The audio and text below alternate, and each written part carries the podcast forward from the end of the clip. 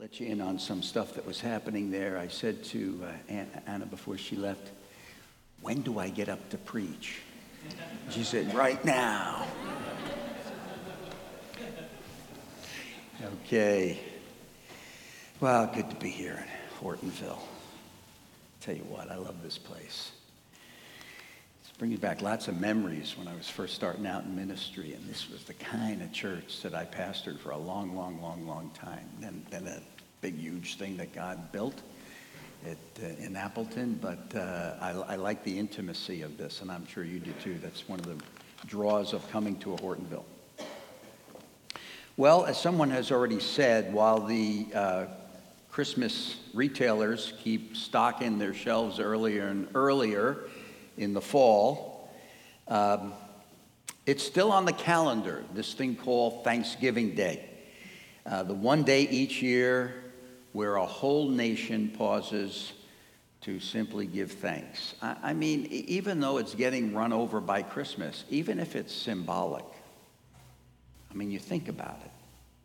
It's a pretty cool thing that lots and lots of people, even irreligious people, take one day for something that, at least in its inception, was designed to say thank you to Almighty God. Now, there's a debate as to what the purpose of that first Thanksgiving was for. It seems to be a, a national sport now to question anything in our history. But whether it was Virginia or whether it was New England or whatever, the early settlers felt a great need to express, to express their thanks to two things the providence of God the fact that He provides, and secondly, the incredible, the incredible blessings of God. And of course, this is not a, just a Christian idea. In fact, if you read the Bible, you see that the Jews had many religious holidays that are described in the Bible to, to thank God, but specifically, there were three of their festive days, their holidays, that were designated as Thanksgiving feast days. And that's what I want us to do this morning. I want us to look into the scriptures on those three Jewish Thanksgiving holidays. And hopefully, as we go through this this morning, it might do something in your own hearts and souls so that it helps you, especially maybe this Thanksgiving, to thank God for his providence, his providing in your life and the many blessings he's given you. The very first religious feast day that was designated as a Thanksgiving day some, is, is one day you probably would not think of. But it's the Sabbath. The Sabbath, that's right. The Sabbath was a special, actually, it was listed in Leviticus 23 as one of the feast days. We don't look at it as a special Jewish holiday, but it was. It was the first one. It tops the list of God's appointed moments where his people are to stop and to rest and to say thank you to him. So let's look at what it says there. Leviticus 23. The Lord said to Moses, Speak to the Israelites and say to them, These are my appointed festivals, the appointed festivals of the Lord, which you're to proclaim as sacred assemblies. There are six days when you may work but the seventh day is a day of Sabbath rest, a day of sacred assembly. You're not to do any work wherever you live. It is a Sabbath to the Lord. It's very important to notice that all of the Jewish holidays that are mentioned in Leviticus 23 all include a Sabbath. In the beginning of chapter 23, before Moses starts to list all of these other Jewish feast days, he describes the foundational importance of the first one. The first celebration to say thank you to God is actually the weekly Sabbath. God's people were to take time each week to say thank you to God. And in fact, I believe that it's strategically put in the list in Leviticus 23 as the top and foundational holiday because, and historically this was true, if the Jews could not keep a Sabbath, they probably wouldn't keep the other holidays.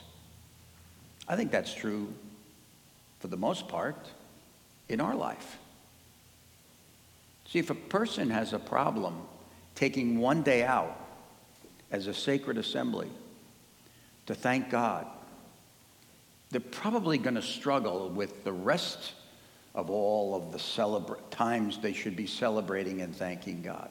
Hebrews 10:25 says this. It says, um, "Do not give up meeting together, as some are in the habit of doing." That's what, what that's what it becomes. You know that, right? You stop fellowshipping with God's people. You start coming to church. It becomes a habit. And the Bible's pretty clear about it. It says, "Don't do it. Don't get into the habit of not meeting together." Why is it important to meet together? I've been a pastor for almost 40 years, and I ask the same question when somebody comes into my office, and I don't care what the problem is. I don't care what they're dealing with. I ask the same question Have you been coming to church lately? Have you been fellowshipping with other Christians in a small group or something like that, or a Bible study? Because the number one, listen to me, the number one strategy the devil has to get you off course is to separate you from the flock. He wants to get you away from other Christians. Because what does God do through other Christians? A lot. I think sometimes some of the most powerful moments in a church service is what happens before and after.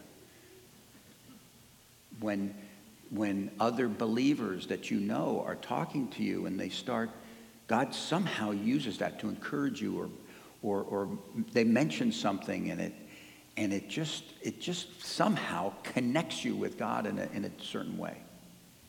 There's, there's the fellowship, the strength of meeting together. And that's why the writer of Hebrews says, don't, do, don't give that up. Don't get in the habit of not doing it. The Sabbath day is foundational. There are three elements of the Sabbath day. The first is you're not to do any work. You're, you're to put it all aside. And, and this is not uh, legalism, of course, and thankfully the New Testament addresses this. You don't have to pick Sunday as your Sabbath day. There's many people who have to work on Sunday. So Sunday, the day itself, is not the issue. The issue is you should work six days and trust God for one day. You don't have to work. That was the first element of the Sabbath day. You do no work. You put it all aside and you trust God. He's going to provide through six days. Secondly, it was a day of sacred assembly. You came together with other members of God's family. And third, it was given to the Lord. It was a day to focus on God and rest and be thankful. The Hebrew word for Sabbath is the word Shabbat, and it means simply stop. That's what Sabbath means. Stop. Stop your work. Stop your busy schedule. Stop your busyness. Stop your career. Stop everything else so you can be thankful and rest and enjoy God's people and enjoy Him. I think when you talk about Sabbath, people get into all kind of legalism questions. Well, can, can I do this on the Sabbath and can I do this on the, on the Lord's Day? And all that? I think they're totally missing the point. God's wanting to bless us by saying, stop. It's hard to do that in our world today. In fact, it's hard to show appreciation to God if you don't learn to stop. People who can't stop have a hard time even thinking about times of of thanking God and appreciating God. They're too busy. They're too, too, too busy because it all depends on them. They got to get it done. It's hard to worship if you can't stop. It's hard to cultivate a thankful spirit if you can't stop. And in our world and in our society in America here, it's, it's, it's really difficult. I travel the world, and I'm telling you, You go to Europe, you go to other places, it's not like it is here. I mean, people are busy everywhere, but, but in this place, we're constantly on a treadmill. We get up in the morning, we inject ourselves with some tiger juice called coffee, and it's a new day, right? Got to get going, got to get to work, got to get off on the schedule.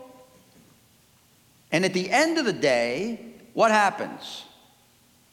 You think, well, I've worked hard today, so now I deserve some rest because I've earned it, right? I hope you realize that in the Jewish culture, it's just the opposite.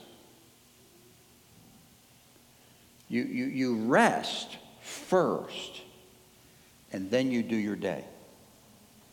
You rested because you were able to say, I'm going to rest, and then when I get up in the morning, I'm going to join God who's already at work. You can go to bed because when you wake up, you get up and God's already at work, and I'm going to join Him in what He's doing. Very interesting that the Sabbath begins when? At sundown. That's when you begin to rest. You go to bed first. Uh, Gen- look, look, look at this Genesis 1. Look at the creation account. And God said, Let there be light, and there was light. And God saw that the light was good, and He separated the light from the darkness. Now, watch this. And God called the light day, and the darkness He called night. And there was what?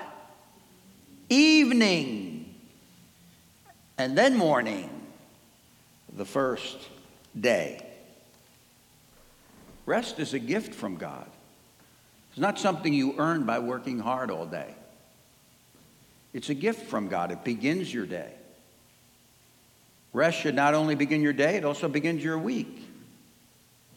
It's interesting that Sunday is the what? Described in the Gospels as the first day of the week. We begin our week by resting. I'm convinced that people saw the importance of this, of how important it is to rest in God, to stop and rest, their spiritual lives would be a huge jump in their spiritual lives. And they would be able to hear God's voice more. Sometimes the answer to our spiritual problems are very, very practical. It involves the practical areas of sleeping and, and eating habits and resting. You say, Pastor, what does my sleeping schedule and my eating habits have to do with my spiritual life? I would tell you it has a lot to do with it. The truth is, some of the easiest times to waste is uh, at night, right? We stay up late, watch one more show, maybe watch the late night shows we don't get much sleep. We get up in the morning. It's hard to get up in the morning now. It's hard to have devotions, have to have time with God. And a very important part of your daily walk with God is all screwed up. It's all messed up. Not because of some terrible sin in your life, but because you can't discipline yourself to rest. Dr. Bob Smith, who for many years was teaching at Bethel College in the Twin Cities, he he tells of a counseling session he had once with a young married couple. It seems, it seems the husband and wife were very concerned because they were, they were had low patience and they're getting upset with their kids and they're yelling at them constantly and they thought something was wrong so they went to go see dr smith for counseling. And he begins the session by asking very, some very practical questions to the wife. He says what time do you go to bed at night? She says well my husband comes home from work and he kind of turns on the TV and he eats with the TV on and he watches TV all night and then he wants, he wants to watch the late shows with me and so I got to stay up with him. So I usually get to bed about 11:30 midnight. He says, and what time do you get up? He says, well, the baby gets up around, you know, 5 o'clock in the morning. I got to feed it and I, I stay up and I get the lunches ready for the kids and get breakfast ready. What do you have for breakfast? Well, I don't know, sometimes just a cup of coffee and maybe a bagel or a sweet roll or something like that. But by, but by 10 o'clock, I'm pulling my hair out and the kids are making me so angry. And he says to the husband, he goes, uh, he says, so you get up with the baby? He goes, No, I got work. So I kind of just sleep in. He says, Doc, what do you think is going on here? He says, My wife seems to be the one that has the, the least amount of patience. You think she needs some counseling? He says, Well, both of you have a very deep spiritual problem here. And he said, What I think the solution is you need to go home, take a hammer, stick it through, this, through that stupid television set, go to bed at night, have, go to bed at a decent hour. You, husband, get up and help your wife with the baby. Have something for breakfast with some protein in it. I think it's going to solve all of your problems. It's my kind of counselor.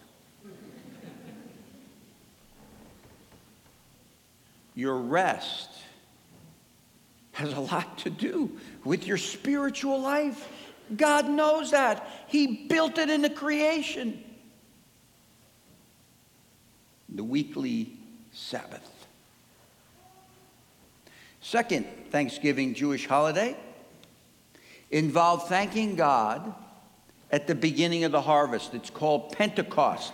Pentecost is a festival in the Bible that's called Shavuot. Shavuot, and it celebrates the beginning of the harvest, also called the Feast of Weeks. It usually follows Passover, sometime at the beginning of the summer, late May, early June. Pentecost means 50 days. 50 days, 50 days after Passover. So let's look at what it says in Leviticus 23 about this Pentecost feast. From the day after the Sabbath, the day you bring the bundle of grain to be lifted up as a special offering, count off seven full weeks. Keep counting until the day after the seventh Sabbath, 50 days later, then present an offering of new grain to the Lord. This is, their, this is one of their Thanksgiving days, only it didn't celebrate the end of the harvest like our Thanksgiving Day. It celebrated the beginning of the harvest. And notice how it had the inclusion of compassion and consideration for the poor in verse 22. It says this When you harvest the crops of your land, do not harvest the grain along the edges of your fields, and do not pick up what the harvesters drop. Some of you know farming. Uh, I happen to have built uh, our empty nester home on a farm. And uh, one of the things I notice is that when they're harvesting, they, um, you know, they, they, and when they're planting, they don't get too close to the edge, right? You don't want to catch a fence post in your equipment. You, you, and you can't reap around the edges, you know, the corners. You have to make a circle there and kind of, you can't go right to the corner. And what that did a lot of times, in the, certainly in uh, biblical times, is it would allow for some crops to be on the edges of the field. And God told them, I want you to leave plenty around the edges. I don't want you to pick up the gleanings, that's what it was called, but, but leave it behind. Leave it for the poor. Leave it for the alien. In other words, when you come to thank me, don't forget to show compassion. Why should that be involved? Why should that be involved in thanking God? Why should the Alliance Church be concerned about the poor? Out of pity? No. No. We don't give to people in need because we feel sorry for them or we feel guilty because we have so much. That's not the motivation. The idea in Scripture is that God is the owner and He loves us and He has poured out His blessing on His people. And so we want to share in His generous heart and celebrate His giving heart by showing compassion for other people. Gratitude cannot be separated from compassion. All these Jewish days had some sort of a, of a piece of it for compassion for the alien. It had a purpose. God is trying to communicate to his people I'm good. I've been good to you. I want you to be good to others. What, what's the difference between a person who is grateful and a person who is not grateful? I think I know the answer. The answer is their memory. Their memory. Grateful people choose to remember where they come from. Grateful people choose to remember how far they've come from and how incredibly generous God has been to them. And, and a result of that is they have almost a natural inclination and desire is to now share that kind of generous heart with other people. That's why it's connected with Thanksgiving. The third feast day of Thanksgiving in the Jewish holiday in the Jewish calendar was the feast of tabernacles, Sukkot, Sukkot. It's called Sukkot, and it's and it's probably the one that's most relatable to us because it was at the end of the harvest. It's like our Thanksgiving Day. Question What do you think of all the feast days? Was the most celebrated ho- holiday during the time of Jesus in the first century? Most people would say the Passover.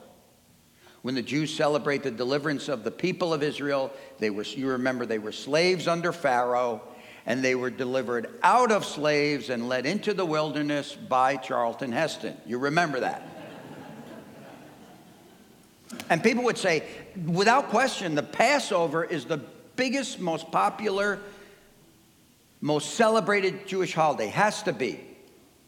Or, if you were very savvy and you had studied the holidays, the Jewish holidays, you'd say, no, the most important holiday to the Jew was the Day of Atonement, Yom Kippur, when there was the cleansing of the people once a year. The high priest would enter the Holy of Holies representing the people, and there would be a blood sacrifice made for the sins of the people. Certainly, it's the Day of Atonement.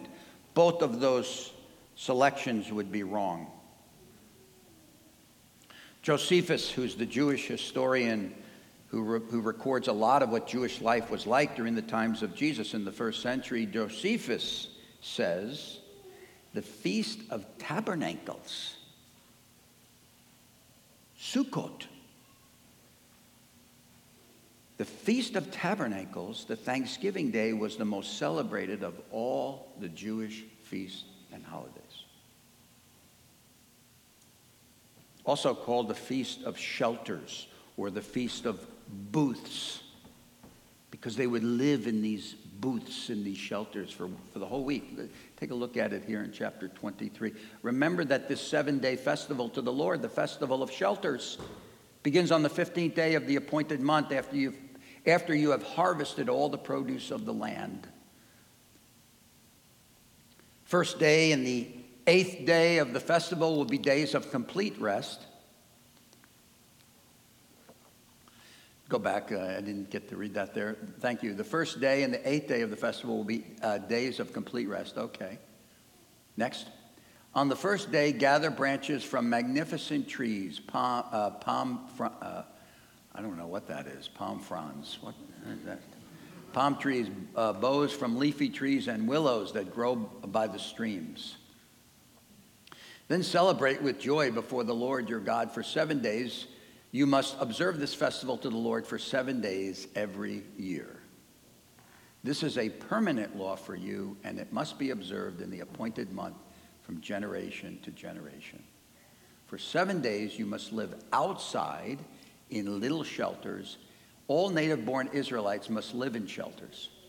They will remind each, each new generation of Israelites that I made their ancestors live in shelters when I rescued them from the land of Egypt. I am the Lord your God. So you can just imagine what this feast was like and why it was the most popular one. The people of Israel had to remember on this, uh, in this whole week their time in the wilderness. So what you're talking about here is a massive national camping week. And it was celebrated between the 15th and the 22nd of the Jewish month of Tishri, which is sometime between September and October in our calendar. And the Jews would be thankful and they would celebrate how God delivered them from slavery in Egypt at the end of the harvest. They would go to the city of Jerusalem if they could. They would live in tents and booths and temporary shelters for a whole week, and it was an incredible happy, incredibly happy occasion. All of Jerusalem, all of Jerusalem, all over the streets of Jerusalem, you had all of these tent like, you know, uh, fortresses that they would build, you know, with, them, and people would live in them. And they'd camp out. And it was all to remember how God had supernaturally provided for them. It was their national day of thanksgiving. Now, what was the, what was the purpose of all of this? Again, the purpose was for God wanted them to remember, to put in their memory, I'm your provider. I'm good. I take care of my people. And so he wants his people to be thankful for that. Whatever their circumstances, keep in mind, what is this celebrating? This is celebrating a very difficult time. The wilderness is not an easy place to be. And, and they were going to be there for a while in the wilderness before God's going to bring them into rest, into the land of Canaan. But he wants them to be thankful anyway. There's a lesson here. Maybe this Thanksgiving is going to be a tough one for you. Maybe the finances aren't what they should be. You've recently lost someone, or someone is sick, or it's just a bad time in your life. I want to remind you that no matter what, it's a very powerful thing that happens in your soul when, despite all the problems and all the worries and all the concerns, you take a posture to remember how God has been good to you and you keep thanking God. You know, one of the scenes in uh, one of C.S. Lewis's book that always sticks in my mind is uh, in the Screwtape Letters. The Screwtape Letters was a fictional account he wrote about an older dev- devil training a younger devil on the art of temptation. And there's a scene in this book where the older devil is cautioning the younger devil and he's saying, Listen to me. Our cause is never more in danger than one of these creatures, he's talking about a Christian, when one of these creatures looks around him in a universe and everything they've been holding to, everything they thought about God deserts them, and yet they still believe and obey. Yes. Let me tell you the story of Martin Rinkart. Some of you know this story. Martin Rinkart was a pastor in the early 1600s in Germany. He pastored right in the middle of what was called the 30 Year War, 1618 to 1648. War, famine, disease. 500,000 people died in combat. 12 million people died because of disease and famine and starvation. 20% of Europe's population gone. Right in the middle of it, in the year 1636, Pastor Rinkart buried, now let this sink in. He buried in one year as a pastor 4,000 people. He averaged 10 funerals a day for a whole year. Basically, this man preached on Sunday and did funerals. That's all he did. 50, some days he, he had as many as 50 funerals. One night, in the middle of all of that pain and suffering and darkness and exhaustion, after seeing his congregation devastated by disease and death and economic tragedy, one night, this pastor is sitting by his window. And he remembers that he has to write a what they called a table grace they used to write out prayers for their family's grace time before a meal. And he's writing out a table grace for his children. Let me read some of the words. They may be familiar to you. Now thank we all our God with heart and hands and voices, whose wondrous things have done, in whom his world rejoices, who from our mother's arms has blessed us on our way with countless gifts of love, and still is ours today. How's that for a thankful spirit? Written by a pastor who's burying 10 people from his congregation every day.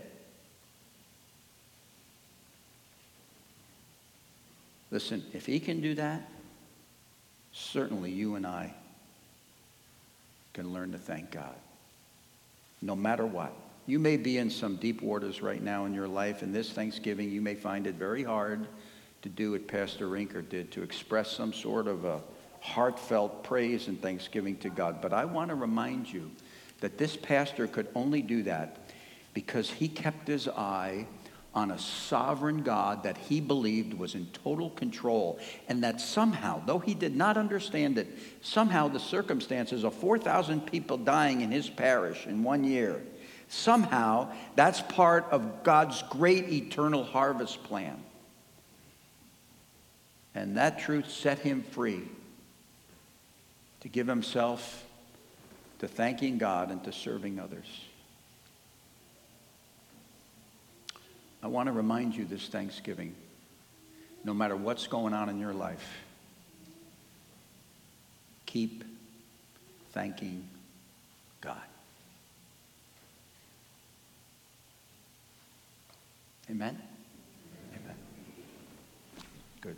Let's stand for closing prayer.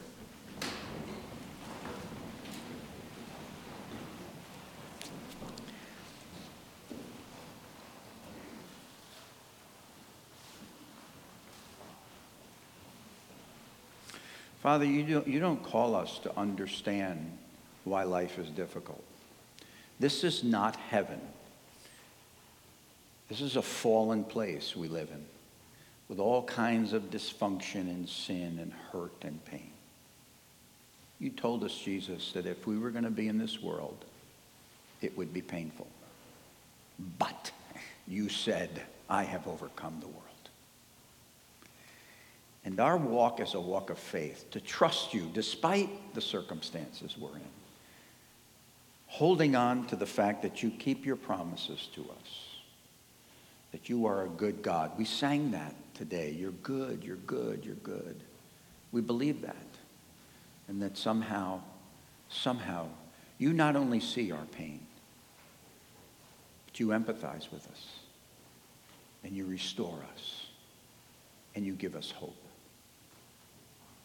I pray, God, for all of us this Thanksgiving, no matter where we're at, whether it's good times or bad times, that we'll all find a way to open up our hearts and trust you more.